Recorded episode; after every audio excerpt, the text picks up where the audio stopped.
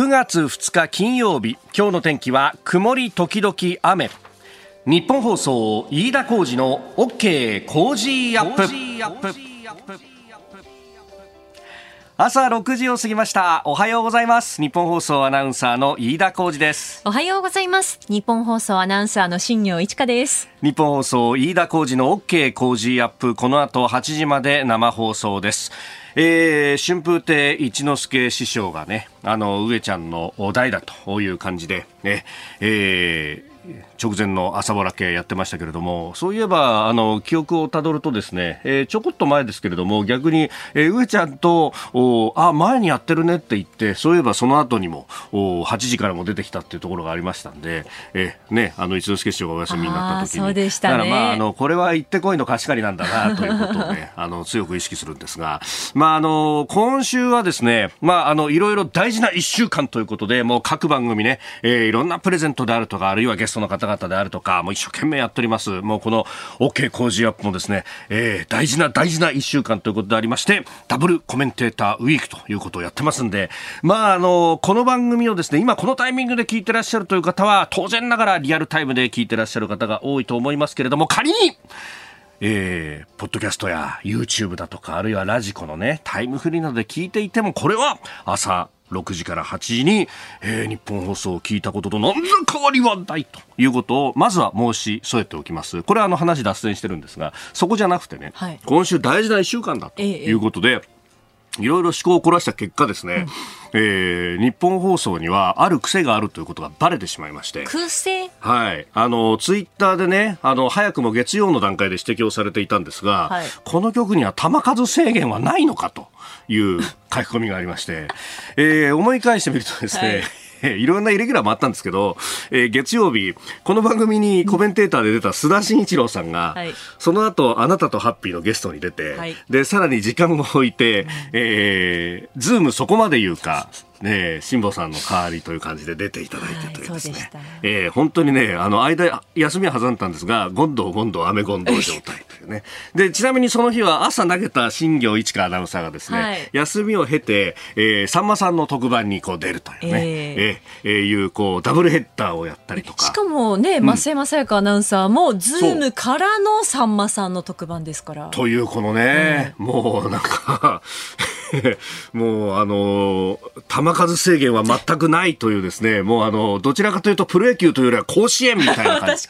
もう背番号1のエースが投げまくるみたいな感じにこうなっていたわけなんですが、はい、まあ今日もですね、えー、一之輔師匠が朝ぼらけあって、で、この後朝ナビに出てきていただいて、で、さらにいいハッピーでというですね、もうなんか、あの、電波ジャック今週は多いなというね、ね感じでありますよ。ええー、もうあの、プロ野球の世界は分業業やってるんですけど、分業も何のそのという感じでね。えー、まあ、ただあの、プロ野球の方もですね、はい、我がタイガースが、えー、ようやくようやくこの分業においてですね、えー、先発ピッチャーが、若手が出てきたぞとか、あるいは、あのーシーズンの初めにですね、もうボコボコに打ち込まれて、こんなもん小倉街道だっていうふうに言ったケラーという投手がですね、はい、なんか抑えで良くなってきたりとかですね、えーえー、メールもいただいてるんですね。えー、おはようございますするさん。えー、この方、茨城龍ヶ崎の方なんですが、大学3連勝ですね。えー、佐伯投手ナイスカムバックと。あのー、おととい、ね、えー、先発して、えー、6回を投げて9奪三振だったかな、えー、いいピッチングをした佐伯というね、えー、若いピッチャー、えー、背番号35のピッチャーがいるんですが、えー、この方は佐伯さんと非常にゆかりのある方で、えー、実は佐伯投手のお母さんと私は大学の同期なんで応援してるんですよ。お母さんスーパーアスリートでハンドボールでインターカレッジ、インカレ準優勝。えー、その女子ハンドボール部のチームメイトのお子さんが現在ロッテの小野投手とおやっぱりアスリートってのはつながるんですね。やっぱり母親がアスリートだと子供は引きすぎますね。高安ファンじゃありませんけれども佐伯投手は応援してるんですとおいただきました。いやありがとうございます。ええー、今日から、はいうん、あの阪神はですね甲子園球場で巨人との伝統の一戦3連戦、もちろん日本放送ショーアップナイターでも、えー、じっくりと中継いたします。今日は阪神西勇輝巨人戸郷の先発、えー、解説山本昌さん実況は山田徹アナウンサーということでね、えー、そういえばこのシーズンの初めには、えー、神宮で、まあ、あのネットの中継のみでしたけれどもその中継の真似事を私やらせてもらった時にですね、えー、まさに横に座っていただいて、はい、えー、手取り足取り一からから指導していただいたのが山田徹先輩そうでしたねもうもう山田さんのには足向けて寝らんないぞという感じですが、その山田さんがですね、えー、今日は甲子園で中継ということでありますんで、まあ今日もね、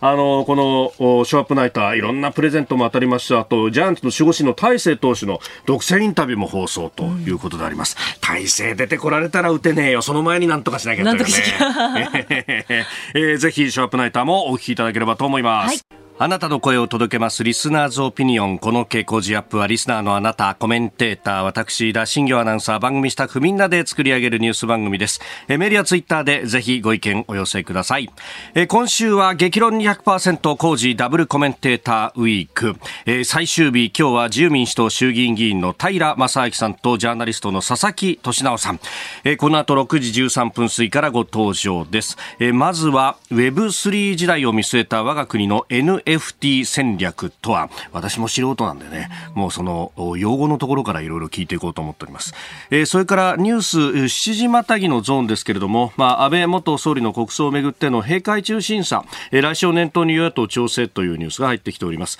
それから台風の情報なども含めておはようニュースネットワークのゾーンで、えー、さらには昨日9月1日でしたんで、えー、政府が南海トラフの地震を想定した総合防災訓練を実施しました、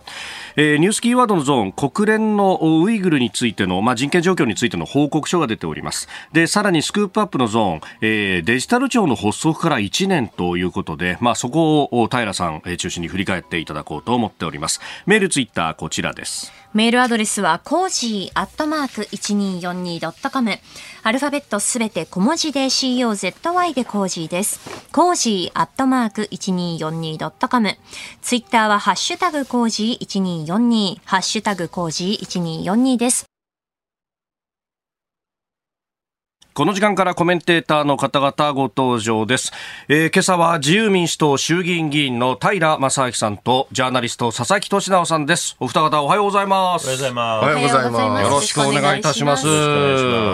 えー、本当朝早くからありがとうございます。ええー、まずですね、あの平さんのプロフィールざっとでありますがご紹介いたします。えー、平正明さん、サラリーマン生活や家業であります、太田製菓市場の仲卸会社3代目社長などを経て、2005年9月の衆院選東京4区から初当選と。これ、郵政選挙ってやつですよね。そうですね。はい。えー、はい。で、小泉純一郎さんですね。そうですよね。はい。はいで、えー、2019年9月、第4次安倍、えー、第2次改造内閣において内閣副副大臣、えー、防災行政改革、IT 政策、クールジャパン政策、宇宙政策などをご担当をされました。まあ、内閣府副大臣は、あの、これ初めてではなくてというところですよね。石破さんがいて、政務官に小泉進次郎さんがいた時にも、ね、地方創生とかやってましたね。えー、はい。その時もデジタルもやってましたね。はい、で、えー、去年の衆院選でもご当選され、6期目に突入されれました今年1月26日自民党のデジタル社会推進本部 NFT 政策検討 PT の座長に就任されました、えー、そしてあの先週ですが情報調査局長党の情報調査局長に就任ということもツイートされていらっしゃいましたけれどもこれ情報調査局長ってなんか硬い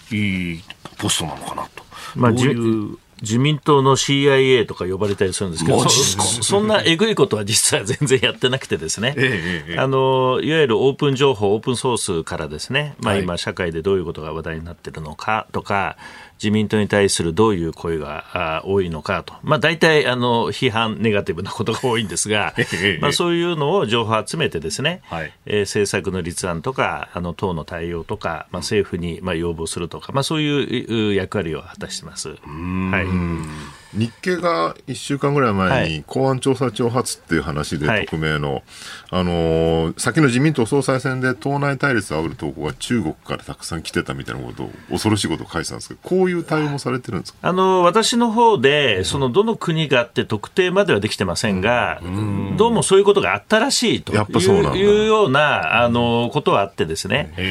それでいろんな書き込みが、実はあの自民党の総裁選で本来は国内からのアカウントからから書き込みされるのが、まあ、ノーマルだと思うんですけども、意外と外国からの書き込みが多くてですね、それがかなり偏った意見だったりするもんですから、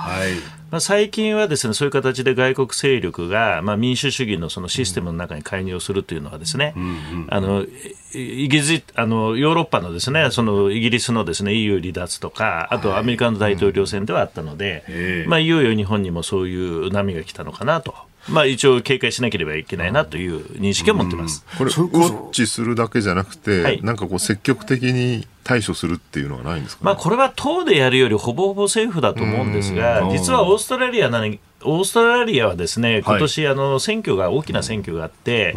うん、やっぱり SNS などを通じてですね外国からの介入というものにものすごい警戒感が強くて、実は役所の中に、はい、えー、多分総務省日本であったら総務省だと思いますが内政干渉対策室というのを作ってですねオーストラリア内でサービスをしているいわゆるプラットフォーマーとか連携して対応していると聞いてます。ですからやっぱりそういうカウンターパートをですね、まあ、日本国政府もですね作る必要があると。私はそういう提言を現状はないんですよね。現状はないですね。ですから日本のインテリジェンス部門が、まあ、対応しているということですけれども、まあ、私が聞くところによると、この間のクワッドでもですね、うん、そういうのが話題になったと聞いてますから、はい、まあ、アメリカ、オーストラリア、インド、日本とある中で、やっぱりしっかりとその問題意識を持ってですね日本国政府も対応すべきだと思いますし、まあ、我々与党ですからあのしっかり政府に言っていきたいと思ってます、それこそね、あの前の防衛大臣の岸さんが、はい、あこうウクライナへのロシアの侵略をめぐってロシア寄りの発言をしたかのようなフェイクフェイクツイートですよね、うん、えー、それをしかもロシアのイギリスにある大使館が、ね、リツイートしてっていう話がありましたよね、まあ、あれはですねかなり、あの稚拙な介入で、日本語おかしかったですもんね。なんていうの、身元がばれてる時点でですね、はい、あの、非常にこう分かりやすいんですが、あの、やっぱり問題はですね、誰がツイートしたか分からないみたいな形で拡散されるというのがですね、やっぱり一番危ないというふうに思います。ただ、あの、顕在化されたということで、はい、まあ、それはそれで一つの問題提起になったんではないかと思います。それこそ、その総裁選をめぐっての、例えば囲みだとかって、その、あの、かつては日本語っていうのは言語として非常に難しかったり特殊だから、なかなかこう、そういう新種が難しいんだって言われましたけど、どうだったですか？結構洗練されたもんだったんですか？まあ、あの、分かんなかったですよね。あの、それでしかも人ですらないと。ボットでですね、書き込まれてるなんていうケースもあってですね。まあ、一昔前はその漢字のフォントがですね、はい、ちょっと違和感があったりしたんですけども、今はもうそんなことは全くなくて、えー、そもそも人間かボットかも分かんないと。機械翻訳の性能とかむちゃくちゃ高くなってますもんね。そうですよね。だからこれはもうほとんど分かんないと思います。はい。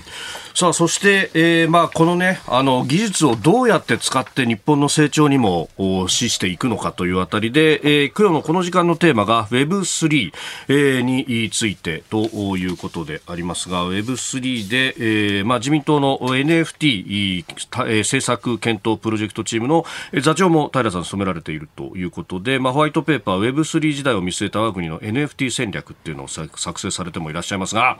Web3 NFT、うん、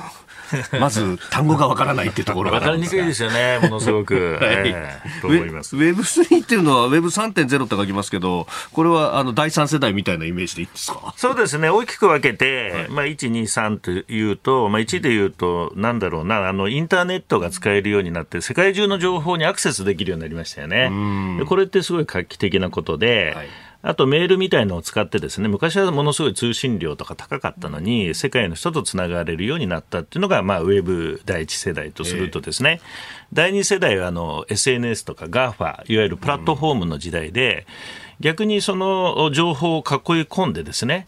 あの GAFA 一人勝ちみたいなですね、えー、そういう世界観になります。で、Web3 っていうのは、まあ、第3世代で、今度は分散型で、プラットフォーマーが情報を独占するんではなくて、まあ、ブロックチェーンでですね、えー、みんなで管理して、えー、情報はそれぞれが、あなんていうのかな、所有する、所有するっていうか、まあまあまあ、デジタルアセットを、資産を、まあ、持てる、というような世界になってきた。というのが Web3 で、まあ、これ自民党の中でもですね、ウェブ3だって言ってね、はい、言うと、1とか2とかも聞いたことないのいきなり3って言われたと困るよっていうのは、やっぱりよく言われます。これあれですよね、でも Web3 ってもう重要だと僕も思ってるんですけど、一方でそのビットコインから始まって最近のね、NFT がほら、なんか、どうしようもない、どうでもいい画像みたいなのがね、何千万円、何百万円で売り買いされたりとか、すごいこう、投機的なイメージがついちゃってるんで、そこを払拭しないとなんか、政府がなんでそんなね、金儲けの手伝いしてるんだみたいな思われちゃう心配ありますよね。まあ、あのまさにそうで、そのマウントゴックスとかコインチェックとか、まあ、いろんな事象があって、日本は対応してきました、もっぱらいわゆる暗号資産、あのいわゆる暗号通貨、あでで、実際に暗号通貨はですね、もう、なんていうのか、売り買いで儲けた、儲け儲けないみたいな、マネーゲーム的な側面がすごい強かったんですよね。ただ私が認識を変えたのは、やっぱりここ半年、1年、半年ぐらいかな、はい、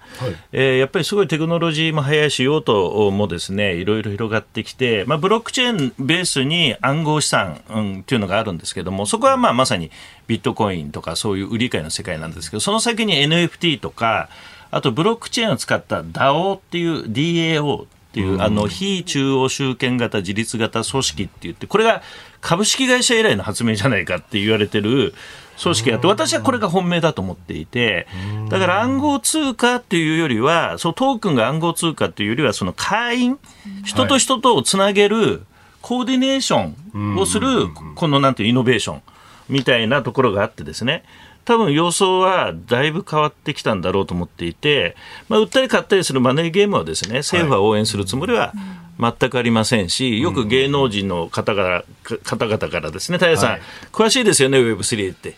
こどの暗号資産が儲かりますかって言われるんですけど、いやいや、やめといた方がいいよ、分かんない人はやめといた方がいいし、やっぱり値動きも激しいし、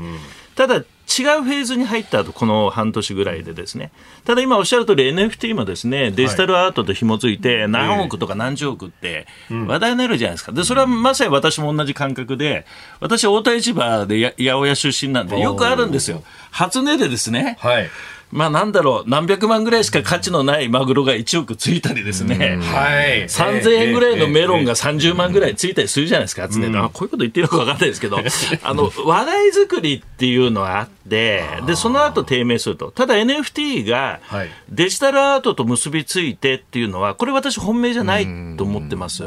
だからインターネットもいろんな使い方が、その後出てくるんですよね、最初のいわゆるベースのところが生まれて、最初だってメール使いにくいよね、時間かかるよね、届くか届かないか分かんないよね、だったらファックスの方が便利だよねっていう世界から、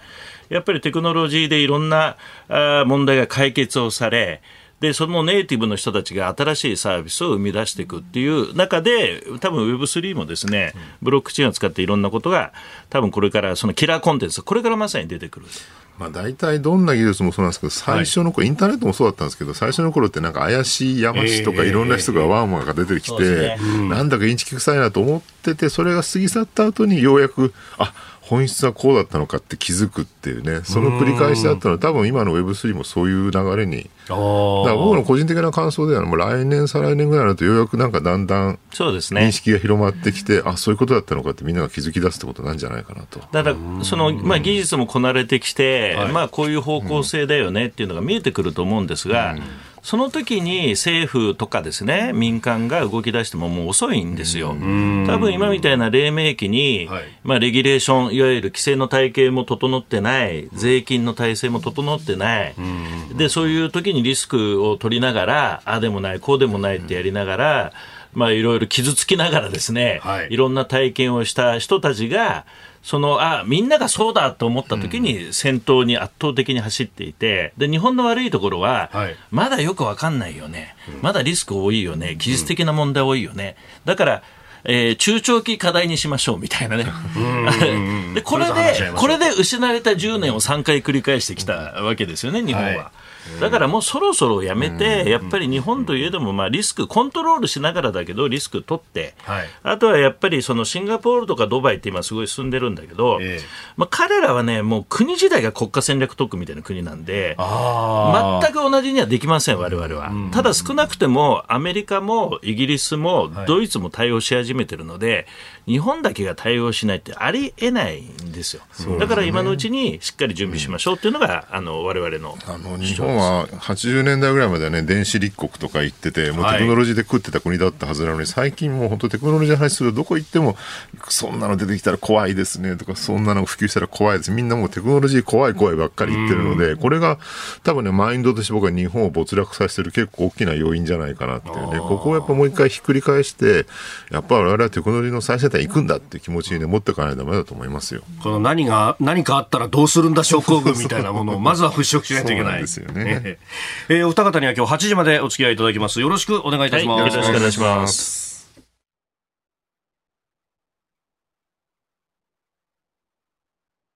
6時36分、ここが気になるプラスのコーナーです。スタジオ長官各紙入ってまいりました。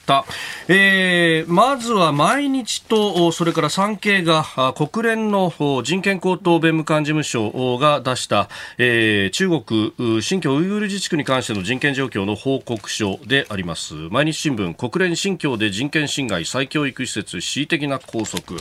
えー、産経もウイグル深刻な人権侵害、国連報告書、中国人道に対する罪もと、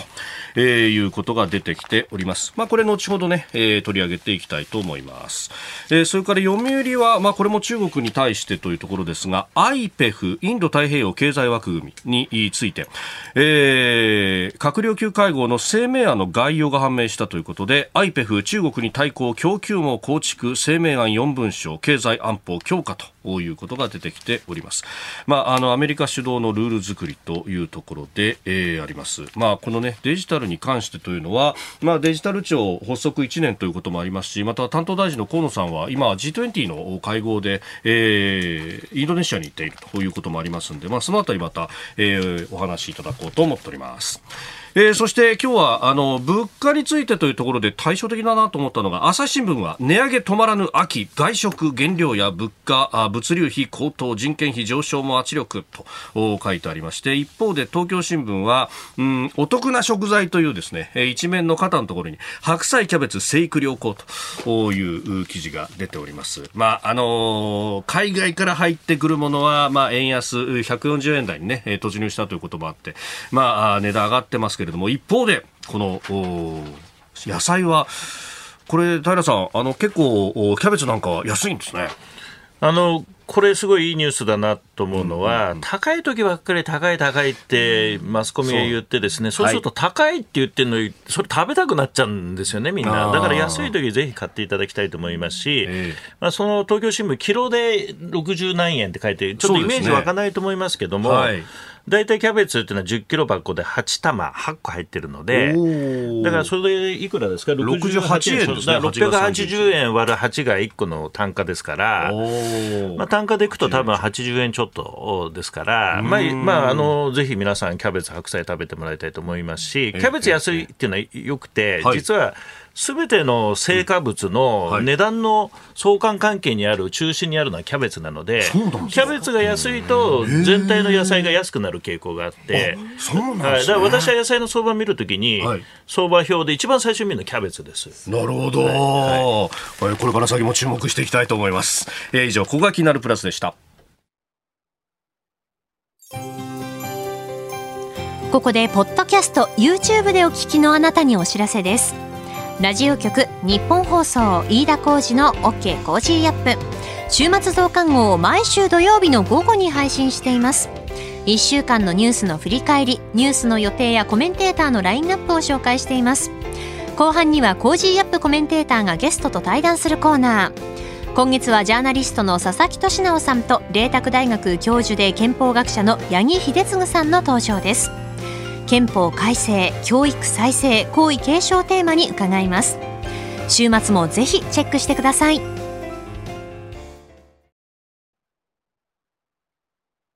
あなたと一緒にニュースを考える飯田浩二の OK 工事アップ。この時間から7時をまたいでニュースを掘り下げてまいります。えー、今朝は自由民主党衆議院議員の平正明さんとジャーナリスト佐々木俊直さんにお越しいただいております。お二方引き続きよろしくお願いします。よろしくお願いします。さあ、まず株と為替の値動きをお伝えしておきます。1日のニューヨーク株式市場ダウ平均株価は、前の日と比べ145ドル99セント高い、えー、3万1656ドルル42セントで取引を終えました。ハイテク銘柄中心ナスダック総合指数は31.07ポイント下がって1万1785.13でした。一方円相場ですが1ドル140円台20銭付近で取引されております。まあ引き続き FRB が利上げを長期化するんじゃないかというところで、えー、ずっと下がってきていたんですけれどもまあいよいよ安値だということで反発をしたということです。ただ円相場は140円台に乗せてきたと。今日日経はね一面トップでこれを書いてきているというところですけれども。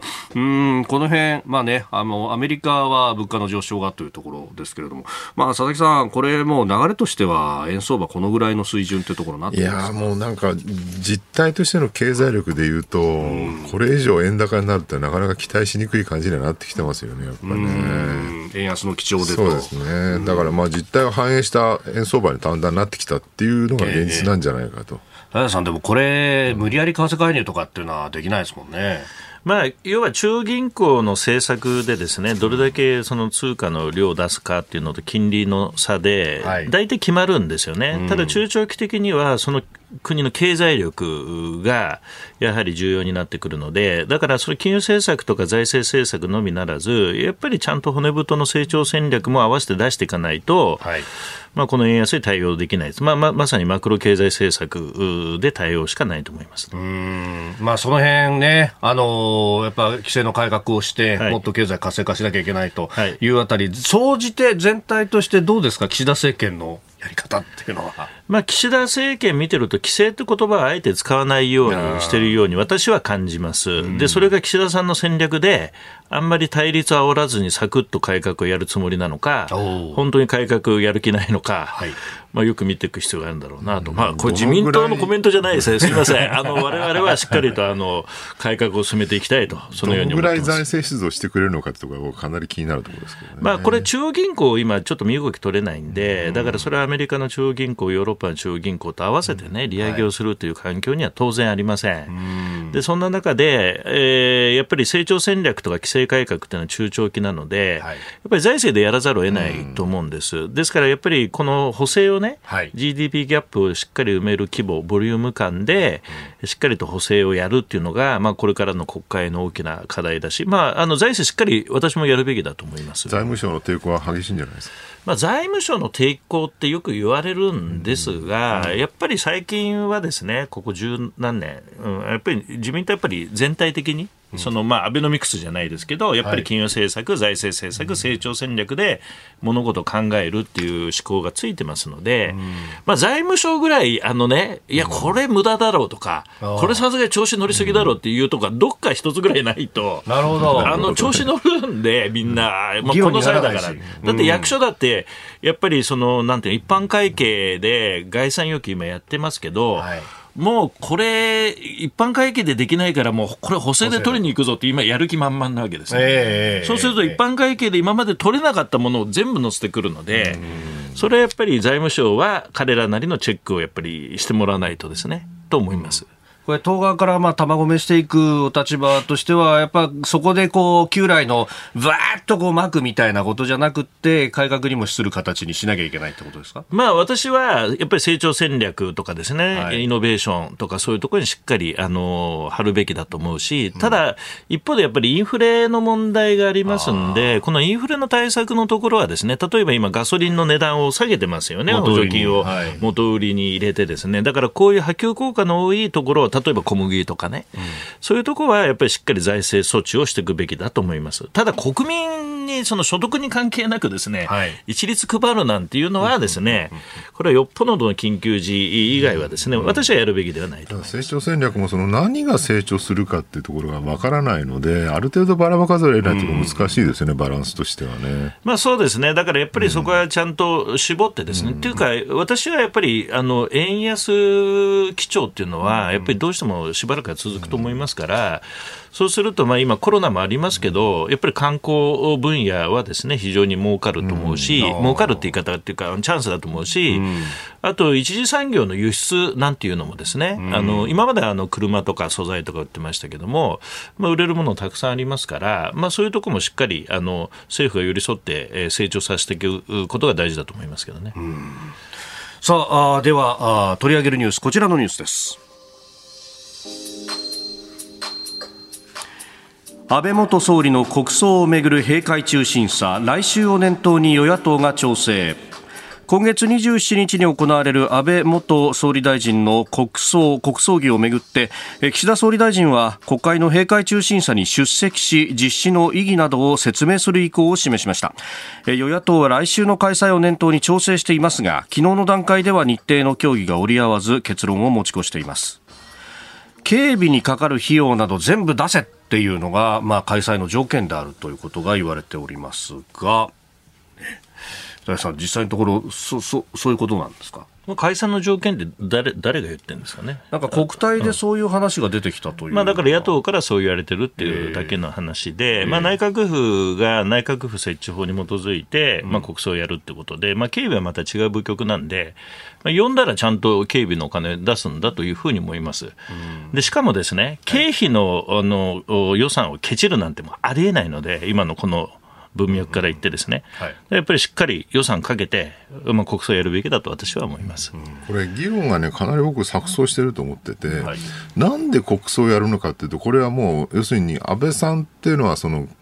外交安全保障でね、各国からものすごい高い評価を得てる、まあ、クアッドや、あれ自由で開かれたインド太平洋だったりとかね、だからそこで国葬にすれば、海外から要人がたくさん来て、でこのウクライナ侵攻、あるいはエネルギー危機のね、非常に厳しい状況の中で、おそらく弔問外交が大々的に繰り広げるであろうと、うん、その期待を持って国葬にしてるっていうのが政府の意向だと思うんですけど、一方でね、その反対してる人たちからは、弔意を強制されるのが嫌だみたいなね。はい、でも、弔意は別に誰も強制してないですね。国葬になったからって別に全員がさ、なんかその安倍さんか話とかっていう必要は何もないわけで、うん、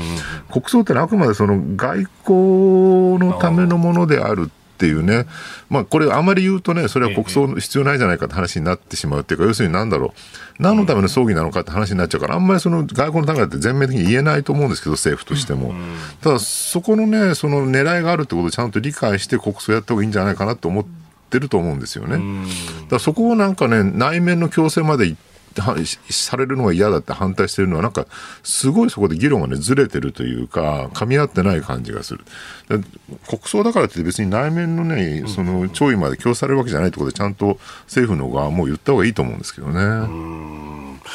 安倍元総理大臣の国葬儀をめぐってというところでありますが、これ、まあ、世論調査を見ると全体では、まあ、反対が多いと。そうですね。ねところが実際、国葬に賛成しているのは、10代、20代は6割ぐらいが賛成。だけど、70代になると、はい賛成してるのは3割弱しかなくて、反対が60%以上。あ平さん、これね、うん、あの安倍さんの政権の時からこういう数字が出てくると、若者が右傾化してるんだというようなことがよく言われましたよね。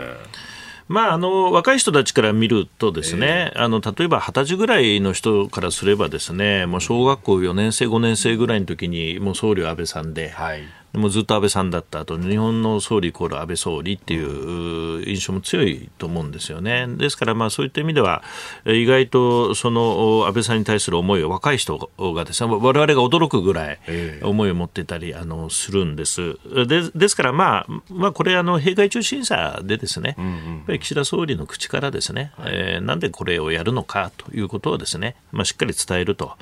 で弔意をあの強制することなんか当然のことなんかありませんので、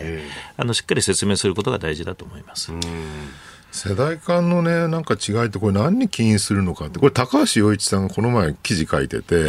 要するになんか同じように、その例えば統一教会の対応に関しても、はい、その政府の対応を評価するっていうのが若い人は多くて、ね、70代ぐらいだとすごい下がるっていう、これってひょっとしたら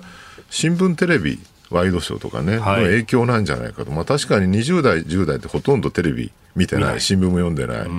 ぱ70代とかになると、もう新聞、テレビどっぷりの世代ですから、なんかそこの差がね、こういうこう世論の違い、世代間の対立の違いが現れてきてんじゃないかっていう話もある、でこれね、また別の人なんですけど、あの慶応大学の田中達夫先生って軽量系大学の先生がいて、その先生が、はいその70代とか新聞テレビ世代60代とかですね、の情報っていうのはね、あのね新聞テレビの情報って大体確からしいと。はい、だからネットから流れてきた情報も同じように正しいと思って信じ込めてしまいやすいので、うん、みんなこう陰謀論とかすぐはまりやすいんだと、うん、でも今の10代、20代ってもう SNS 子供の頃からあるから、さまざまな情報、嘘も交えて、ね、いっぱい流れてくるっていうのは前提にしてると。だから意外とね、こうなんか極端な情報が来てもそれを真に受けることあんまりなくて、割にこう左右両方の情報を見て考えるっていうその所作が身についてるんじゃないかってことをね、指摘されていて。ある種のリテラシーがある。そうなんですよね。だからそう考えるとね、これまあ時代がだんだん変化して、インターネット当たり前、SNS が当たり前時代になっていけばなるほど、もう少しバランス取れた世論世論にね、こう変わっていくんじゃないかって期待もあるんですけどね。まあ、そしてこのね、あの旧統一教会の話は、なんか、まあ、なんというか、ワイドショー世論的なところで、もはやあのちょっとお魔女狩りであるとか、踏みを踏ますみたいな形になりつつあるんじゃないかというね、そうなっちゃってますよ、なんか統一教会けしからんって言ってればそれでよしっていうかね、それに反論するのも許せないっていう感じなんだけど、でもそもそも、じゃあね、他の宗教、例えば仏教とかね、伝統仏教とか、あるいは総学会とかね、この方いろいろあるわけですけど、何が違うのかと。で、どういう法人だったらダメで、はいね、でそれのそのルールをままずちゃんと作ってほしいガイドラインなりなんなり、ね、でその上でじゃあそれに統一教会がはまるのかどうかっていうねそういうちゃんと精査をしないと、うん、単純にこうね悪いんだ悪いんだってねあげつらってね例えばその、えー、国会議員が秘書にね統一教会の信者をね雇ってるとけしからんってよくワイドショー。カーでやってるんだけどでもそもそも信教の自由の観点から言えば働いてる人がね、統一教会かどうかなんて別に、それ聞いちゃいけないことですよね、そもそれを理由にして解雇なんてことになると大変なことになりますか、ね、そっちの方が憲法上問題があると思うんですよね。だからそこら辺のね、議論をすっ飛ばして、なんか悪いやつだから何でもいいから叩けばいいっていうことになっちゃってるのは、僕は非常に危険な情報だと思いますよ。田さん、これそうなるとね、もう政府の側としてガイドラインとかっていうのは、まあ作りようがないというか、これ法律で例えばそのフランスの、お反セクト法的なものを作れというような話もありますけど、線引きって難しいんじゃないですか？かまあ、あのすごい政府でやるとすると、線引きは難しいと思いますから、うん、まあ、いわゆる霊感商法みたいな、いわゆる既存の法律で対応できるところをしっかりあのやると。であとはやっぱりその、まあ、粛々と法律にものっとってやれということを、うん、まあ、やっぱり総理なり大臣がしっかり指示をすると、で今言われてるのは、何かそういうようなことまでもね、はい、自民党に忖度をしてやってこなかったんじゃないかというような、まあ、指摘もあるので、うん、まあ、それはあの法治国家としてですね今ある法律で、えー、粛々とやるということだと思いますしあとはあの党の方は、はい。えっとまあ、やっぱり社会的に問題が指摘されている団体は、まあ、別に宗教法人に限らずですね、はい、やっぱり組織的にお付き合いをしないというのは、これはあの政党としてあのガイドラインで、まあ、できるんだろうというふうに思います、まあ、個別の、ね、強制献金だとか、そういうのは個別に対応していくって話であって、その統一教会全体そのものをね、その社会から排除するのがいいかどうかっていうのは、かなりまた別の議論になってくると思うんですよね。ただね、なんかね、今回のその統一教会の問題、まあ、あのテロがね、原因で起きたわけなんだけど、ここまでね、なんかし、あの、岸田政権の支持率下げるとは思ってなかったんですよね。ある意味やっぱなんか、オウム真理教事件もあったし、25年ぐらい前ですけど、なんかやっぱり日本人のやっぱ新興宗教に対する異様な拒否感っていうのは強いんだなと改めて思いますよね。えー、ニュース7時またぎでありました。おはようニュースネットワーク。えー、この時間、まずは台風に関する情報をお伝えいたします。非常に強い台風11号の影響で沖縄は海上を中心に非常に強い風が吹き大しけになっていて気象庁は暴風やうねりを伴った高波に厳重な警戒を呼びかけています。また東日本から西日本を中心に雷を伴った非常に激しい雨が降り大雨となるところがある見込みで気象庁は土砂災害などに警戒するよう呼びかけています。気象庁によりますと台風11号は今日午前7時には沖縄宮古島の南の海上でほとんど停滞しています。中心の気圧は925ヘクトパスカル。中心付近の最大風速は50メートルで中心から半径95キロ以内では風速25メートル以上の暴風になっています。台風11号は一旦停滞した後今日午後から北上を始め明日夜に先島諸島にかなり接近した後東シナ海を北上する見込みです。沖縄で今日予想される最大風速は20メートルです。今日午後6時までの24時間に予想される雨の量はいずれも多いところで東海で150ミリ近畿中国地方で80ミリ北陸で60ミリとなっています。行政などから発せられる避難情報等々にも十分ご注意いただき早めの避難安全対策心がけるようにしてください、えー、ではこの時間取り上げるニュースはこちらです。政府が南海トラフを想定した総合防災訓練を実施。政府は防災の日の昨日南海トラフ巨大地震の発生を想定した総合防災訓練を実施しました。新型コロナウイルスの感染を防ぐため会議に参加する人数を絞るなどの対策をとって岸田総理大臣らが被害状況の把握や国民への協力呼びかけといった緊急対応の手順を確認したということです。昨日は9月1日防災の日ということであります。あの関東大震災が起きてから今年で99年来年100年ということになります。さああ平さんは衆議院の災害対策特別委員会の委員でもいらっしゃる、はい、ということでもありますしまたこのね首都直下型などを考えると、えー、東京4区選出ということ、はい、当事者でもあります、はい。内閣府の副大臣やられた時にはこの防災というのもやってらっしゃった、ね、やってました。はい。えー、この辺の、まあ、毎年のこれ、まあ、イベントごとのようになってますけれども、これ、やる意義っていうのは当然ながらありますか、まあ、これはですね、うん、結局、各省庁がいろんな対応をするんですが、はい、やっぱり縦割りになりがちなので、えー、まあ、内閣府という役所がですね、内閣府防災が、まあ、司令塔になってですね、え一体的に対応できるようにするということと、はい、あと実際に対応するのは自治体だったり都道府県だったりするもんですから、えー、その省庁の縦割りと合わせてその横割りっていうんですかねレイヤーが3つ重なっているもんですから、はい、そこがこう一体的にどうやって動くかっていう確認が必要なんだろうというふうに思います、うん、ただやっぱりこれ政治家の役割も本当に強くて非常に重要で、えー、私がこの南海トラフのですねこの防災総合防災訓練のですねヘッドを訓練のヘッドをやった時もですね、はい、実はその衛星電話さっきも言ったように通信が途絶するもんですから、うん、その衛星と直接つながる電話の端末をですねえー、自衛隊のヘリを使ってですね県庁に届けるっていう想定があったんですね。いやいや、それ事前に置いとけよって話じゃないですか。すね、はっきり言って、いや、でも高いですからっていう話なんだけど、でも実際にじゃあ南海トラフ首都直下を考えたときに、その衛星電話を各、まあ、自治体に配置をするコストでですね、はい、それの出てくるアウトカムを考えれば、それは置くべきで、だからそういうところをやっぱり政治家がちゃんと見てですね、ええ、あの指示をするっていうのはすごい大事なことだと思います。うん。なんかなかなかね、もう予想外の事態が多すぎて、どこまで対応すればいいのかよくわからないっていうね、前もね、あの NHK がね、確かね、その、ね、浸水被害がどのぐらいあるかっていうんで、はい、浸水想定域に住んでる人が実は全国の自治体のデータを集計すると4700万人っていうかね、人口の4割、ぐらいに達するって、はい、もうそんなに言われたら一体もうどこに住みゃいいのっていうね、えー、もうなんか地震の可能性、ね、南海トラフなんてものすごい広大なエリアじゃないですか、それとその水害の可能性考えるとね、なんかこの、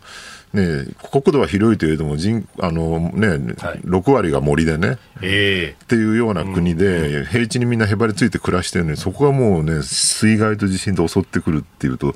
どこまで対処していいのかってこれなかなか難しいですね政治として、ね、あとあの富士山の噴火っていうリスクもあってですね、関東に関しては。ですから自然災害をもう宿命的に追っていると、うん、ですからそういったその目の前の対応と合わせてかなりドラスティックな発想の転換が必要だと思っていて、まあ、さっきちょっと話題になりましたけど、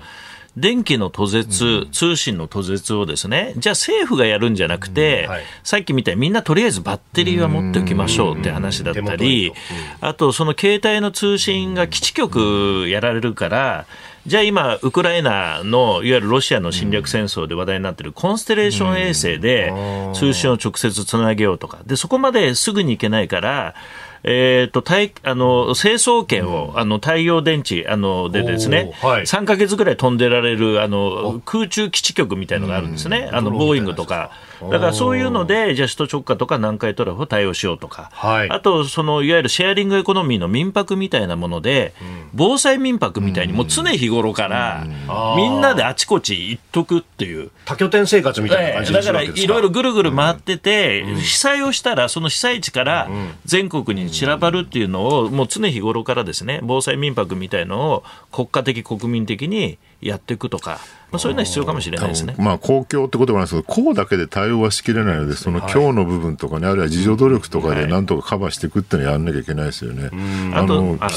基地局でいうと、あの、イーロン・マスクがね、テスラの、スターリンクっていう、あの、ウクライナでやってる、あれを全世界に展開して、どこでも使えるようになると、この前アメリカで確か発表してですね、もうどんな僻地でも必ず携帯が現状の携帯でつながるようにしたいみたいなことを言ってましたけどね。あの多分イーロン・マスクさんのスペース X とアマゾンとかがあるんですが、はいまあ、あの、我々は、あの、日本製で、あの、コンステレーションやるべきだと。で、一応、レーダーはコンステレーション衛星をやることになってるんですけど、通信のところはまだ計画がないので。それはど、NT ドコモみたいな民間企業が、まあ、民間ですね。民間と JAXA が共同してやる。で、で、それのインフラを、例えば、いわゆるアジアの人たち、東南アジアの人たちにも使ってもらうっていうのがいいんではないかなと思いますし、あとやっぱり政府の権限を強めなきゃいけないですね。例えば、台風が来て荒川が決壊すると100万万人避難とか、はい、世界なんですよ。だからそうすると48時間前ぐらいに避難命令出せるように、やっぱり政府の権限強くしないと。緊急事態令とか出せるような。いやだからそこの辺は法整備をですね、やっぱりしっかりしないとですねいけないというふうにあの問題意識としては持ってますね。それまあ今あれですか？あの有事の際は国民保護法というこう枠組みがあったりとかもしますけれども結局こう都道府県であったりとか市町村が実際に動くとまあここのところはまだ法の穴っていうのはいろいろありますか？あの例えばですね100万人避難200万人避難を、例えば東京23区で言えば区長が出せますかと、そうですよね。いや、それはやっぱり総理しか出せないだろうと、まあ、今だと多分防災大臣が出すんだと思うんです、それでもう雨降って、ですね、JR が止まってから避難避難指示出されても困るので、ですから今はその台風の進路とか、スーパーコンピューター使って、かなり精度が上がってるので、空振りでもいいから、48時間前に、出せる仕組みをですねやっぱり作る必要あると思います、法整備必要だと思います。あの過去に何度かぎりぎりまで言ってますけど、荒川がね、決壊する可能性ってそうするとあの、東京メトロ、地下鉄に膨大な水が流れ込むっていうね、危険性があって、あれをどうするのかとか、あと水が引かないって言われてますよね、1週間ぐらい、そうすると、あのゼロメートル地帯があの孤立するんですよね、ビルビル自体、あの建物自体が。ですからあの、そういった意味ではですね、やっぱり個々の備えも大事だし、あともっとその衛星だとか、あのデジタルとかをですね、フル活用すると。いうのは大事だと思います。パキスタンが今ね、大変水害が起きて、えー、で、ね、あの発表しましたけども、すべてが大きな海になってしまって、排水する水を汲み出す先の陸地がないっていうことを言ってるって、まさに日本も、てか東京なんてね、低地ですからね、まさにそういうことが起きるかもしれないってことですよね。えー、でもここでそうやって仕組みで動かしておくっていうのは、まあ他の有事の時にも、まあ例えば安全保障的なものが起こった時っていうのも、まあ同じ仕組みでいけたりするそうですね。だからコンステレーション衛星とかハップスなんていうのは、別に自然災害のみならずですが、ただ今回、そのウクライナの事例を見てですね、今度世界各国がじゃあコンステレーション衛星の重要性を考えると今度宇宙から戦争が始まる可能性が出てきますよね。それを狙ってまず壊しに行くだからそのサイバー空間より以前に宇宙で戦争が始まってサイバー空間に移ってリアルな戦争になる、まあ嫌な話ですけど、えー、いろんな想定していく必要があると思います。ちなみにそのハップスっていうのはどなんなんどあすみません。ちょっとあの なんあの HAP ですけど何の略かちょっと忘れちゃいましたけど。はい。うんまあ、ありとあらゆるところから何かが起きるっていうね、はい、もうカバーしなきゃいけない事態が多すぎて、なかなか途方に暮れるけど、まあ、一個一個やっていくしかないってことですね。そうですね。まあ、あの、テクノロジー、例えば GPS を使って、どこに人が、例えば土砂の下にいるって分かるんですけど、今政府は、その国民の GPS を把握するなんてやっちゃいけないことになってるもんですから、切り替えが必要ですよね、そういう意味では。なるほど。おはようニュースネットワークでした。えー、続いて教えてニュースキーワードです。国連のウイグル報告書。国連人権高等弁務官事務所は8月31日中国新疆ウイグル自治区を視察した結果をもとに新疆の人権状況をまとめた報告書を発表しました。報告書はウイグル自治区で深刻な人権侵害が発生していると指摘しています。一方中国外務省の王文賓副報道局長はこの報告書について偽情報のごったにであり全く信頼性がないと主張しました。あのバチェレさんという方が、まあ、まさにこのトップを退任するタイミングで報告書が出てきたという形になっております。まあ、中身としてはあの昨今ずっと報道でされてきたことが、まあ、ある意味国連でこれお墨付きみたいな感じなんですか、そういうことですよね。まあ、なんかねウイグル、チベットもあるいは香港、台湾もすべて中国って内政問題でっていうふうに対処しようとしまってるしてしまってると、これってまさしくね、ロシアがウクライナは別に他国じゃなくてですね、はい、他国に侵入したので、旧ソ連のもともとロシアのところに侵攻してるだけであるっていうことを言ってるのと全く同じ構図で、なんかこの強権国家っていうのは、その領土を拡張しながら、その内側に内側にっていうふうに自分たちのこう、なんていうのかな、支配を、えー、の論拠にしていくっていうね、なんかそういう構図があるっていうのは非常に似てるなと思うんですよね。まあ、これ、平さん、中国に対してのこう日本としての当たり方というか、あ関係性というのはどうやっていったらいいと思います？まあ、まずあの国連がですね、まあ、ロシア、中国含めて常任理事国がもう機能しない。っていうことですよね、だからこれは本当に我々真剣に考えなければいけなくて、まあ、今までアメリカが強かったから、なんとかなってきたんですけど、アメリカも相対的に力が弱まってるので、新しい国際秩序というのは考える必要があると思います。で一方であの国連幻想があって国連って世界政府じゃないので、はい、あの強制力ないんですよね。それでもう各国がせめぎ合いしている現実があるので。これはまず一番大事なのは、このウイグルの人権侵害というものに関心を持ち続けるということと、あと日本、あのいわゆる NPO、NGO、例えばヒューマン・ライツ・ウォッチっていう力のある NGO は、これ、土井かなえさんという日本の方があの非常にリーダーシップを取ってますが、まあ、こういう NPO、NGO と連携しながらですね、やっぱり関心を持ち続けるということがやっぱり重要だろうというふうに思います。今、平さんおっしゃったその、国際秩序をどうするかって、これなかなか難しいですよね。なんか、あの、G7 をベースにね、その、ロシア、中国を排除した国際秩序って言ってる人もいるんだけど、そうすると結局それは、対立を煽るだけであって秩序にはならなくなってしまう。だから、どうやってその中国、ロシアを抱え込みながら国機能しないねその常任理事国システムじゃない新しい国際秩序を作るかってなかなか難しいですよね、まあ、あの多層構造っていうんですかね、うん、国連が全部やるとか、はい、アメリカが有志国と全部やるっていうよりは、まあ、ミルフィーユみたいにいろんな、いろんな構造を作っていくっていうことだと思うんですが、一つ言えるのは、やっぱり常任理事国が核兵器持っていいっていうのは、あの5か国で世界の秩序を守るっていう前提にあるんですよね。だから核不拡散っていうのがあの一応大義が立つんだけど今回ロシアが、はい核を脅しに使ってる時点で、まあまあ、まさにこの戦後のですね、秩序を自ら崩壊させてるっていうのはありますから、まあ、そういった意味では、まあ、国連に代わる組織っていうのも議論しながら、しかもし、だからといって国連をやめることではなくてですね、多重構造にしていくということだと思います。続いて、ここだけニューススクープアップです。この時間、最後のニュースを、スクープアップ。デジタル庁発足1年、その成果はいかに？デジタル庁は昨日発足から1年を迎えました。活動報告会で事務方トップにあたる浅沼隆デジタル官はパスポート代や交通違反金など行政手数料をクレジットカードなどで支払えるようになるキャッシュレス法の成立や新型コロナウイルスのワクチン接種証明書アプリなど成果を改めて説明した上でやりたいことをスピード感を持って進めるためにはまだまだ人が足りないと述べております。えー、メールもね、いろいろいただいてます。ホマレッツさん、足立区49歳会社員の方、期待してますが、まだまだ紙媒体多いですよね。ワクチン接種券とか、えー、マイナンバーカードがデータのプラットフォームになったいろいろな分野への普及拡大が鍵になるんじゃないでしょうかと。えー、マイナンバーについては、浜熊さん、横浜市中区の方、66歳の男性ですが、えー、お医者さん行ってもマイナンバーで受付できませんね。こういうの早く推進してください。保険証など必要なくても、えー、マイナンバーとの連携をお願いしますと。こういう意見。まあ、一方で、えー、南秋田郡の秋田のドバちゃんさんは、えー、創設1年、若者は対応早いと思いますけど、ついていけない人たちも多いと思いますと、ついていけない人たちにどう理解して教えていけるか、今後の課題じゃないですかという意見もいただいております。発足の時にも平さんに電話つないだと思ったんですよね。そうでしたね。えー、はい、で、えー、1年経ちました。どうご覧になります？でよくやってると思いますよ。よくやってる。えー、うんというのも、はい、皆さんあのぜひ考えてもらいたいのは官僚とデジタル人材って一番遠い人たちですよね。それを一箇所に何百人って集めて、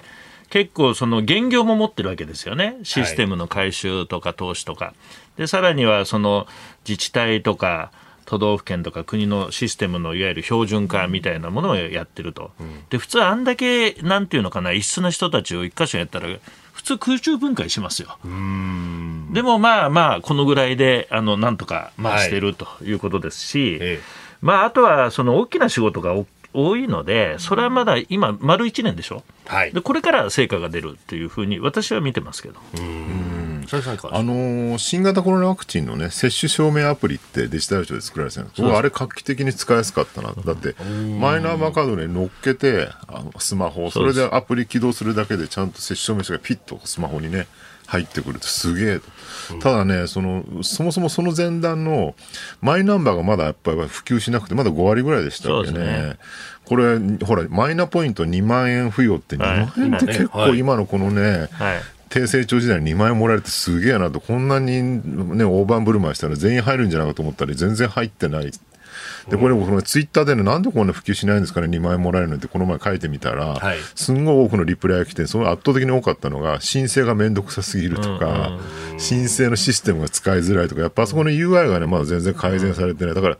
多分あれデジタル庁発足以前に作られたものだからそうなっちゃってるんでしょうけど、なんかああいうね、UI を一個一個変えていくと、多分、画期的にみんな入れるようになるんじゃないかな。だからなんかお金を払えば、ポイント付与すれば入ってもらえるっていうふうに国は考えてるその前段のなんかやっぱデザインとかね、ユーザーインターフェース UI みたいなところに対するなんか理解がやっぱ今まで足らなかった感じがすごくしますよね。あの、いわゆるプラットフォーマー事業のところは何を分析してるかっていうと、そのお客さんがその手続きでどこで離脱するかを見てるわけですよね。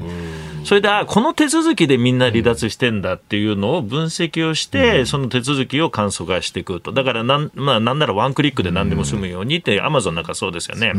で、行政はそういう考え方そもそもなかったんです。で、そこがデジタル庁になって、民間の人がいっぱい入ってきて、そういう分析も多分してるんだと思いますね。ただ一つ、あの、言えることは、そのマイナンバーの申請めんどくさいと、デジタルなんだから、デジタルでやれよって言うんだけど、まあ、世界的に見ても最初はやっぱり対面で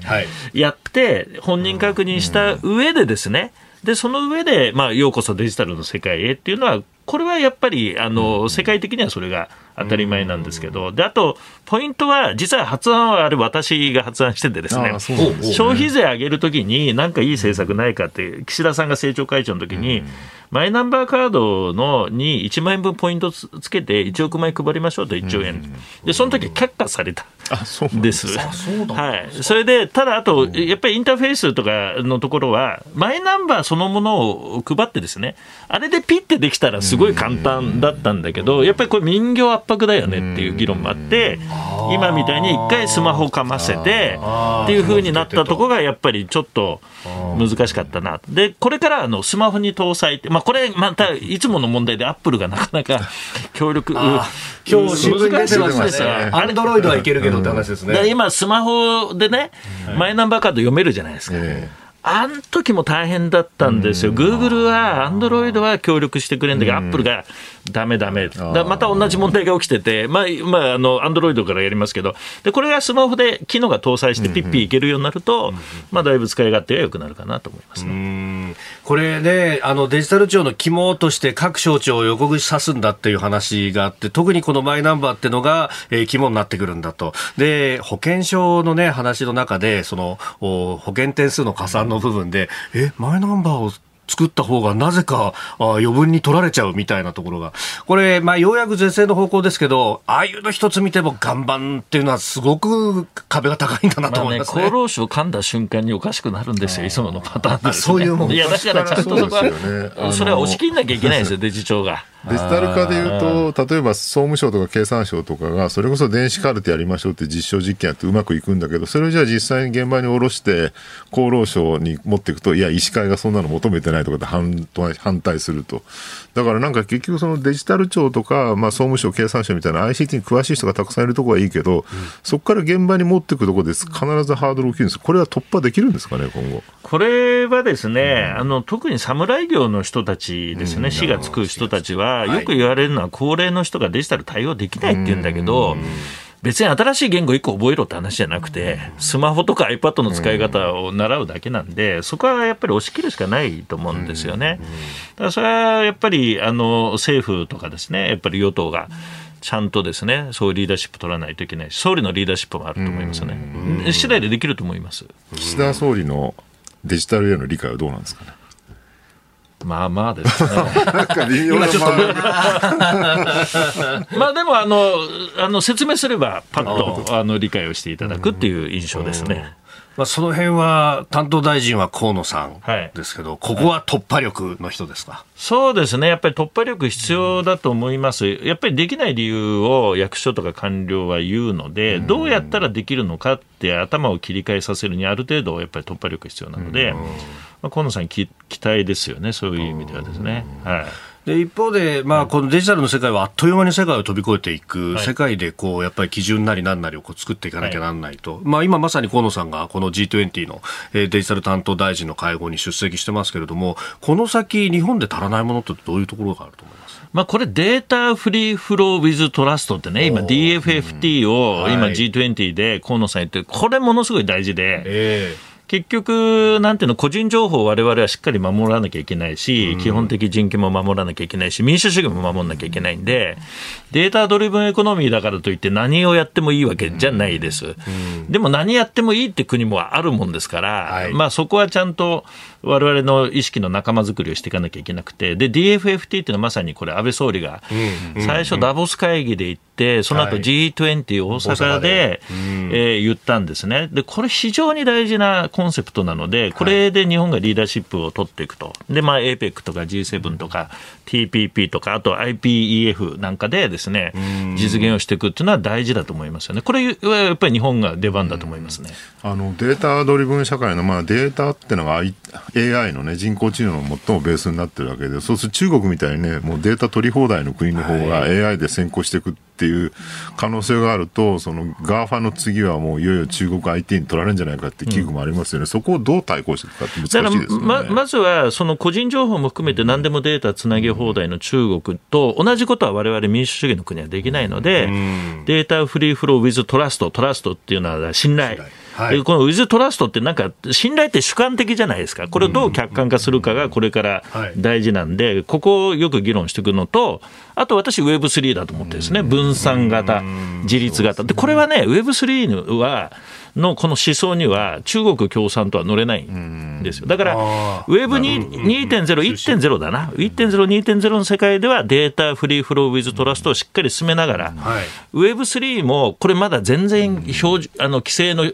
体系化とか税制の整備ができてないんで、これも G7 などが中心になって整備をしていってやるっていうのは大事じゃないかなと思います、プライバシーになるとすぐ騒いでしまうメディアの問題もありますよね。そこをトラストっていうのはどうやってメディアで作るかっていうのになってくる使用の目的だとかで切り分けるとか、ね、まあ、モードリターン氏が台湾でやったようなことになってくるわけですかね。うん、えデジタル庁発足1年今日のスクープアップでした。あなたと一緒に作る朝のニュース番組飯田浩二の OK コージーアップ。日本放送の放送エリア外でお聞きのあなたそして海外でお聞きのあなた。今朝もポッドキャスト YouTube でご愛聴いただきましてありがとうございました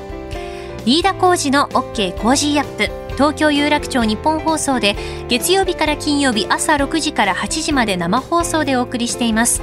番組ホームページでは登場いただくコメンテーターのラインナップや放送内容の原稿化された記事など情報盛りだくさんです。また公式ツイッターでは平日は毎日最新情報を配信中。ぜひチェックしてみてください。そしてもう一つ飯田浩二アナウンサーが「夕刊富士」で毎週火曜日に連載中。飯田浩二の「そこまで言うか」こちらもぜひご覧になってください。忙しい朝そして移動中ニュースを少し深く知りたい時。ぜひ AM、FM、ラジコはもちろん日本放送のポッドキャスト YouTube でお楽しみください。